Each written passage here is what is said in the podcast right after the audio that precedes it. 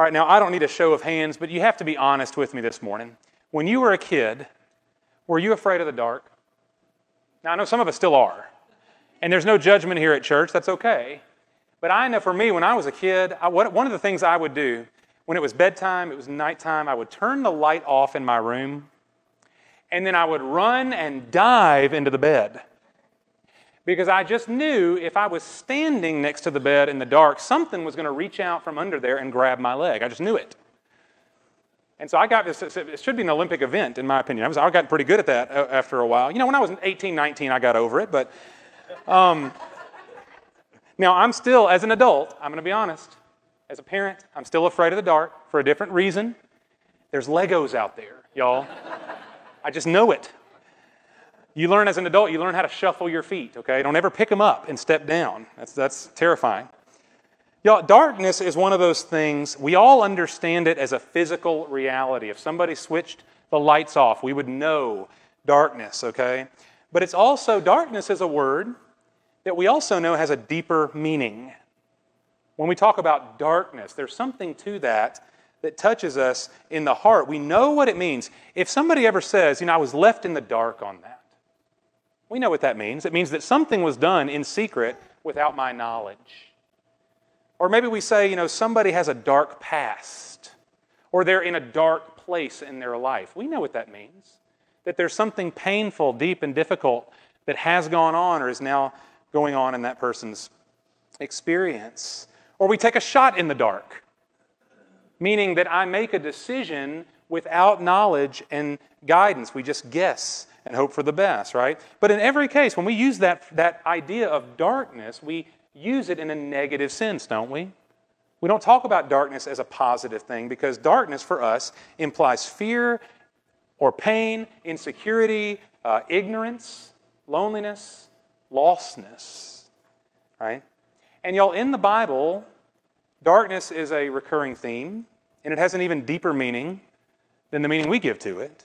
Darkness has a spiritual meaning, and ultimately, what darkness means biblically is a life lived apart from God. Darkness is to live apart from God. The scripture calls it walking in darkness or living in darkness. The Apostle Paul in Colossians 1 speaks of what it means to be a Christian. He says, We all were once living in the domain of darkness before we were saved.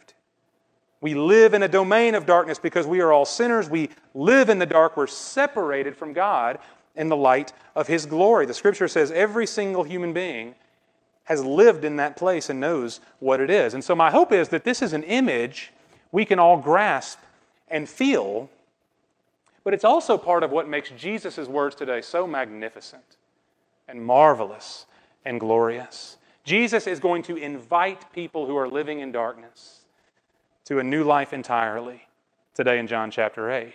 Now, this is, we're following on the heels of John chapter 7, and the context is the same. Still here in, in chapter 8, Jesus is in Jerusalem, the holy city, during the Feast of Tabernacles. So the great crowds have gathered in Jerusalem for the feast.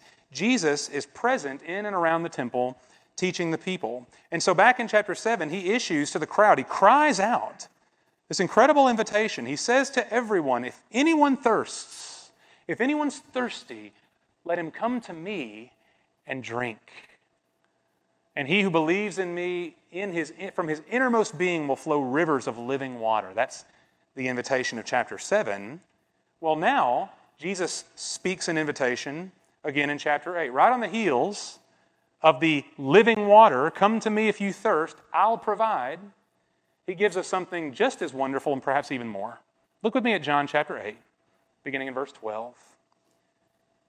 John tells us, Then again, Jesus spoke to them, saying, I am the light of the world. He who follows me will not walk in the darkness, but will have the light of life.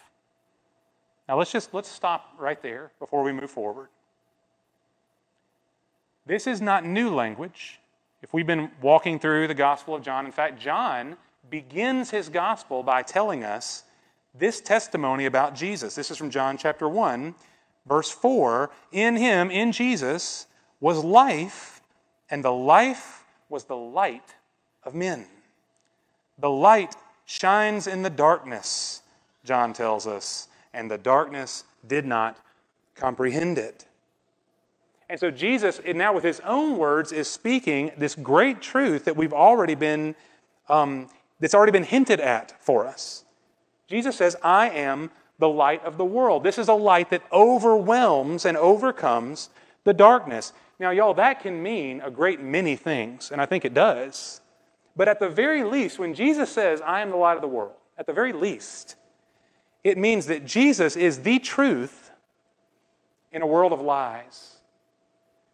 Jesus is justice in a world of evil. He is life in a world marked by death. Jesus is hope in a world of despair. He is the answer to all of those deep and dark fundamental problems that we know deep in our hearts. They're there, and Jesus shines the light into that darkness. And y'all, the, the best part to me about this claim of Jesus, I am the light of the world, it's not just what he is in himself, he's the light, but it's what he is to us. Jesus is not a light that shines at the world, he is the light of the world. And that's why he says, He who follows me will not walk in the darkness, will not live in the darkness, but will have the light of life. Y'all, this is a promise that no matter how many times we hear it, no matter how diligently we might study it, it's something that we would never ever reach the bottom of. This is how great Jesus is. And he, he, he gives that light to us, for us, that we might live in it. Now, this is too important to leave hanging, and so we're going to circle back to verse 12 at the end, okay? I want it to guide and inform everything else we see. So hold on to verse 12, underline it, highlight it, keep your finger there. We'll come back to it. But the question always in John and in the Gospels, Matthew, Mark, and Luke are the same. Whenever Jesus makes a significant claim, so often there are people around him who immediately push back. And oftentimes it's the Pharisees. And here in John, it's the Pharisees. The Pharisees, look at verse 13. Jesus has just offered this, this most wonderful invitation. But the Pharisees said to him, You are testifying about yourself. Your testimony is not true. Jesus answered and said to them, Even if I testify about myself, my testimony is true. For I know where I came from and where I'm going, but you do not know where I come from or where I'm going. You judge according to the flesh. I'm not judging anyone. But even if I do judge, my judgment is true, for I am not alone in it, but I and my Father who sent me. Even in your law, it has been written that the testimony of two men is true. I am he who testifies about myself, and the Father who sent me testifies about me. So they were saying to him, Where is your Father? Jesus answered, You know neither me nor my Father. If you knew me, you would know my Father also. These words he spoke in the treasury as he taught in the temple, and no one seized him because his hour had not yet come. Uh, y'all notice how the, the Pharisees are always, always trying to poke holes in the ministry of Jesus, always trying to catch him in his words. Sure, you healed a guy, but you did it on the Sabbath. Sure, you said this, but you really meant this. Or you say this, but it can't possibly be true. And y'all, this right here is just the same song, different verse. They're trying to entrap him. They're claiming that Jesus, who's making these massive statements about himself, he doesn't really have credibility. He's not who he says he is. You make these claims about yourself, but you're really just blowing smoke. And that's the very same accusation they made back in chapter 5, right? Same song, different verse. But Jesus does not play their game. Jesus uh, interacts with their accusation, but he doesn't play the same game. You notice he says, You judge according to the flesh. Meaning, what they want Jesus to do is pull out his diplomas, his credentials, his endorsements Prove to us that you are validated in what you say. Prove to us that you're somebody based on the authority of another man or a group of men. That's what they consider to be authoritative. Show us what proves that you are somebody. But the Son of God, Jesus Christ, is his own endorsement. And what I mean now that's not a that's not a sleight of hand that Jesus is he's not just he's not saying, well, you just take my word for it. They've seen his miracles, they've observed his teaching and his life. They find no fault with him. He had no sin in himself. Everything Jesus said was ratified by the heavenly Father. Everything was substantiated by the scripture. Nobody in truth had an argument against this man. And so when Jesus says, I am my own endorsement and the Father endorses me, there was nobody to really argue against him here, except in the hopes of catching him in a technicality. These people know that Jesus is truly unique. The problem is that they don't recognize that he's unique. The problem is they don't receive him for who he claims to be. They do recognize his miracles, they can't deny them, but they will not receive him. And Jesus, again, he points to the root issue for these guys, these men. The root issue is not that they just don't like Jesus. The root goes back to verse 19. Look at that again. In verse 19, he says, You know neither me nor my Father. If you knew me, you would know my Father also. You don't really know God. And y'all, this is, gosh, it feels like the third, fourth, fifth time so far in John, Jesus has made that same accusation to the Jewish leaders. A, a, a, penetrating accusation, an absolute insult to the highest degree here. It, helps us to remember, I think, y'all, the Pharisees, we, we know that they're, they're against Jesus. They're in so many ways at enmity with Jesus. And so we might see the Pharisees as bad guys. But the, y'all, the Pharisees were the models of religious devotion even if people didn't really like them, you know, they were, they were judgmental and, you know, they carried themselves kind of high and mighty, but nobody would have disputed that they were the top rung of the ladder. These men knew their Bibles front to back. They were very dutiful in keeping the law. They gave every indication of commitment to God. These are the most religious people in the world Jesus is talking to. And yet he's adamant about this you don't really know the Father. And the rejection of the Son is the clearest evidence that you don't really know the Father. If you knew me, if you received me, then you would know the Father too. And so, y'all, this, is, this, this should, should strike us in a special way, even here where we sit, given that a lot of us have a, an experience growing up in church a lot of us grew up in the Bible Belt. For all these men and their religious commitments, they didn't know God. They gave every appearance of knowing God, but in their hearts, they were still walking in the darkness and not the light. And that can be true for anybody, no matter how solid our church attendance or our knowledge of the Bible may be. We can still walk in the darkness apart from faith in Jesus. That was the case for these men. And so Jesus goes on in verse 21. He said again to them, I go away, and you will seek me, and will die in your sin. Where I'm going, you cannot come. So the Jews were saying, Surely he will not kill himself, will he?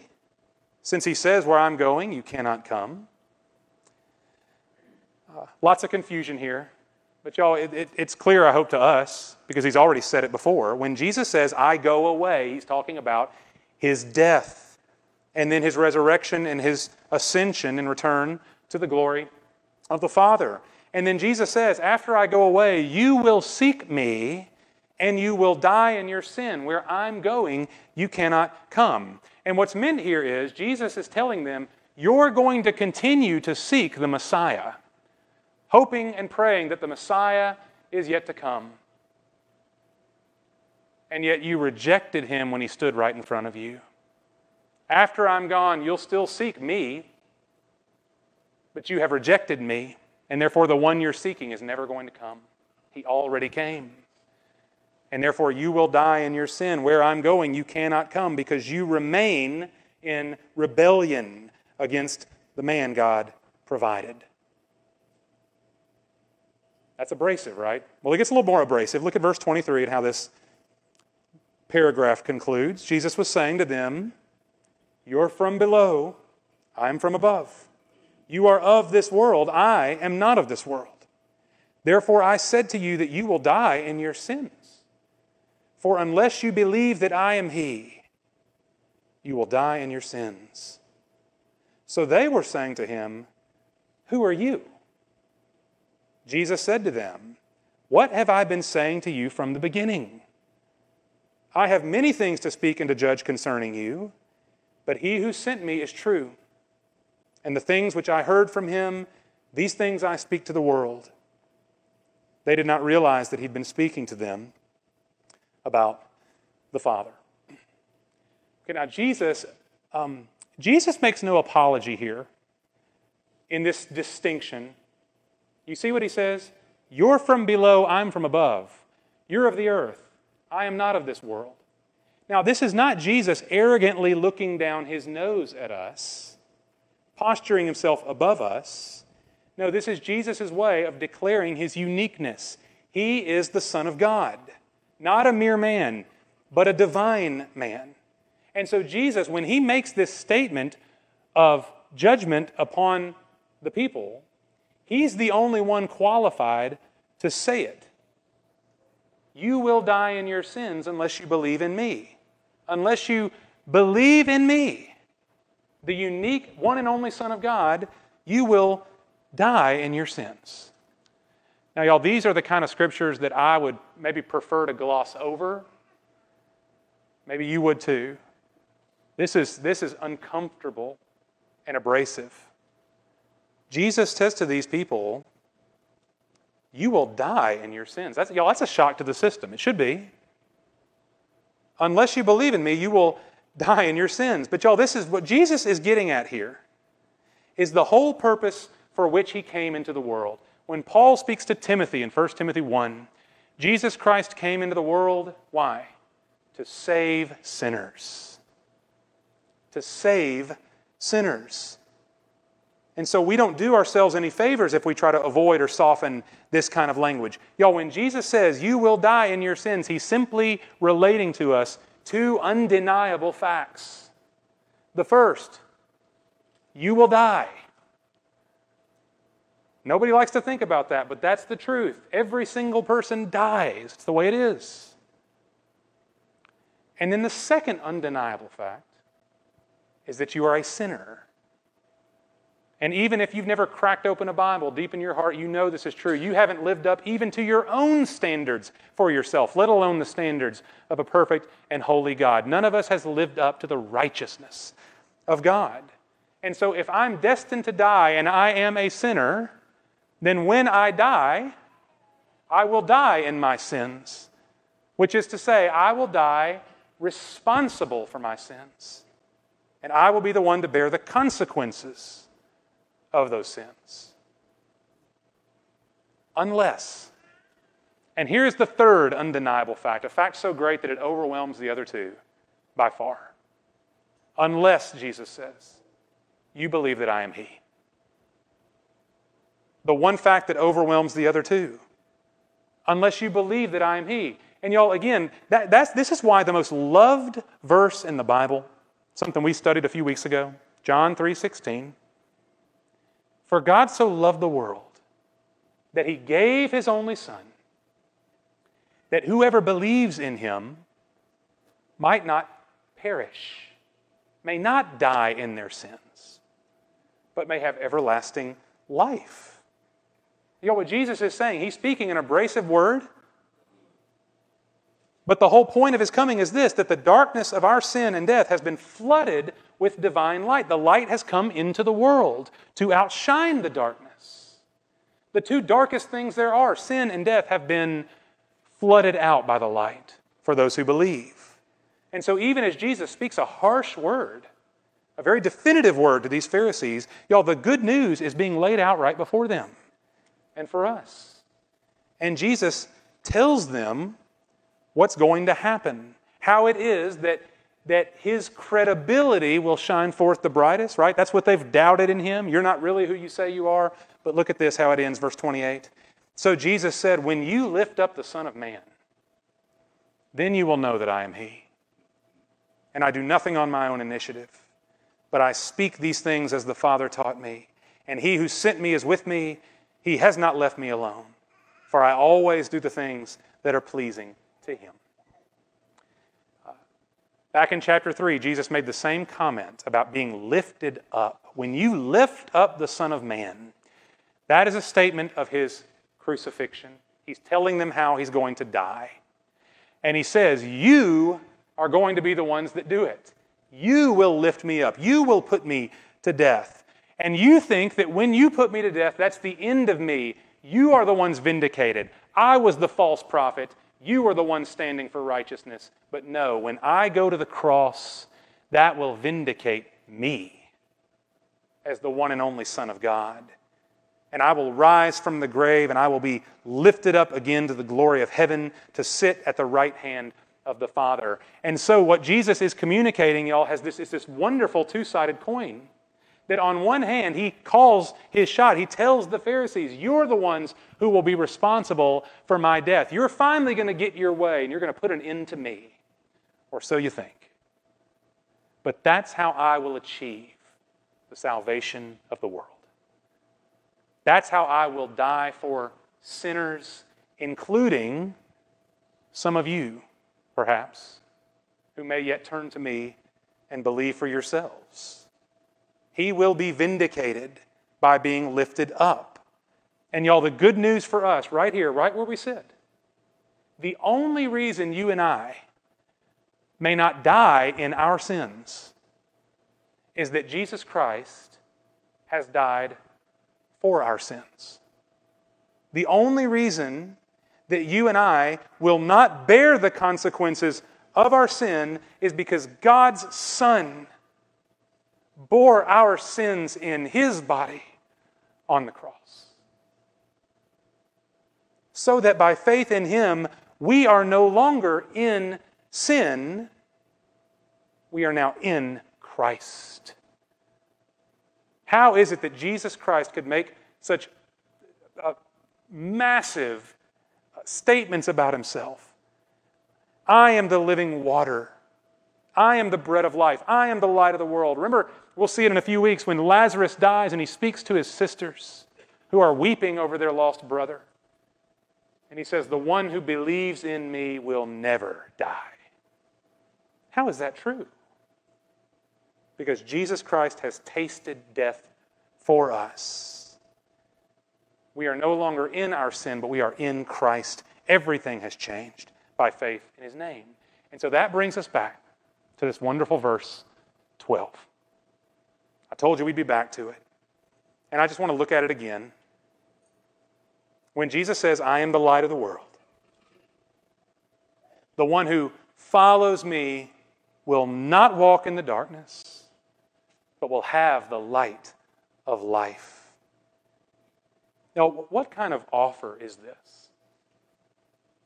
And, and I beg your pardon if you've heard this before. I suspect you have. I sure have.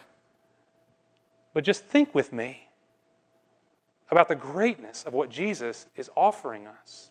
Maybe, maybe it would help us to consider this. And, and I, I would encourage you to close your eyes for a moment to imagine this scenario with me. Try to imagine that you lived in a world of darkness. Only darkness, day and night, all the time. You cannot, literally, you cannot see your hand in front of your face.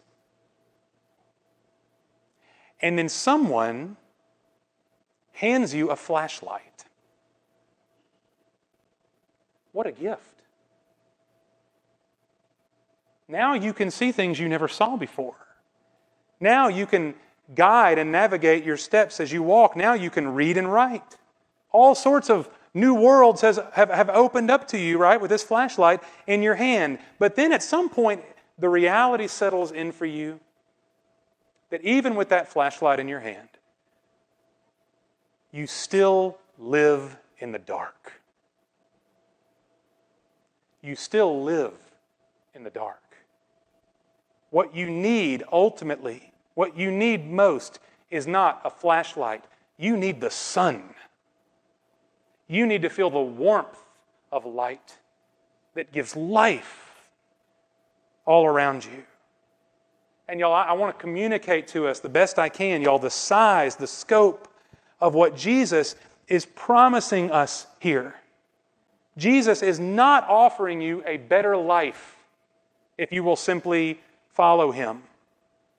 He's offering you life itself. Not, not just a little help for the journey, a flashlight in the dark, but life itself. Life with God, not apart from Him. Freedom, not bondage. Mercy, not condemnation. Truth, not delusion. Hope and not despair. Life, not death. Light, not darkness. And y'all, long before Jesus ever spoke these words to the crowd, this was God's promise all along. This is how God was going to characterize his new covenant for his people saved by his grace. Listen to what God promises. This is from Isaiah chapter 60, centuries before Jesus spoke John 8. In Isaiah 60, here's the promise No longer will you have the sun for light by day, nor brightness, nor for brightness will the moon give you light. But you will have the Lord for an everlasting light, and your God for your glory. And then at the very end of the Bible, after Jesus spoke the words of John 8, we see it supported and promoted and promised again, even more vividly. All this is Revelation chapter 21 Here's the vision of our future, and the city has no need of the sun or of the moon to shine in it. For the glory of God has illumined it, and its lamp is the Lamb. The Lamb of God, Jesus Christ, is the lamp, the source of the light that shines upon us forever. Brighter, more stunning than a thousand suns and moons. The glorious light of Jesus Christ around us and in us. And so, as, as, we, as we close this morning, I want to offer us an encouragement. I hope it's a challenge also, because it's one for me as I look at myself and my own walk with Jesus. Y'all, it's so easy, it's so natural for me, for me, to come to Jesus primarily for help, for guidance, for comfort. So many people, when we think of Jesus, when we come to Jesus, we think of him as like a flashlight. He will help me to navigate, to guide through the dark areas of life, the places where I'm confused, where I lack wisdom, where I'm in despair. Jesus will help me. And y'all, we don't diminish that around here. Of course, Jesus helps us and guides us. Yes. But if we stop there, if we stop there, then we stop short of what Jesus is actually saying to us, of what Jesus actually came to accomplish. When Jesus says, I am the light of the world, the one who follows me will not walk in the darkness, but will have the light of life. Y'all, the, the person who comes to Jesus in faith, who belongs to Jesus, who follows him, we don't discover Jesus is useful in that case what we find is that He's everything. He's not a light to help us out in dark places. He is the very light in which we walk and live and breathe. Everything about us is, is now flooded with the light of Christ. Yes, He helps us. But His help is predicated on who He is, and it's greater than that. He's the light of the world, a light that expels the darkness and illuminates everything else, including and especially the heart of those who trust Him. A light that we can walk in as our new defining reality. And so, y'all, to follow Jesus, to walk in His light, at the very least, means this that you have been forgiven of your sin, all of it and that you are now free to live without sin, free to leave sin behind and to live as a new creation walking in the light. It means that you are freed from your shame and you can now live with absolute confidence in the acceptance and the love of God. He will never change his mind about you. It means that, that you may live free from fear because Jesus is the light that does not dim or die out. He will never leave you nor forsake you. He will see you through to the end. And you're able to live the way God created you to live. Y'all, you notice this. If you're in the dark, I mean, truly in the dark, it's hard to think about anything else but you. You literally can't see beyond your own nose. And that's what darkness does to us. It turns us inward. And yet, if we know Jesus Christ, the Apostle Paul tells us in 2 Corinthians 5, he says, Jesus died for all so that they who live might no longer live for themselves, but for Him who died and rose again on their behalf. To live in the light means we no longer live for me, but for Him and all the wonderful grace He's called me into. Y'all, to live in the light, the light of life, that is ours as a gift.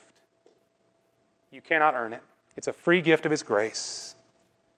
And so, my hope for us, my hope for myself, may we receive Jesus Christ, not as our periodic help in times of need, but as our everything, as our all encompassing, all saturating light. If we receive Jesus Christ from the heart, we may now walk in the light, walk by faith in Him, the one and only light of the world. Let's pray for that together. Lord, will you um, stir our hearts this morning? As we read in the, in the very same scripture this morning, we see a, a, a an, an abrasive and very harsh reality. This possibility, Lord, that, that we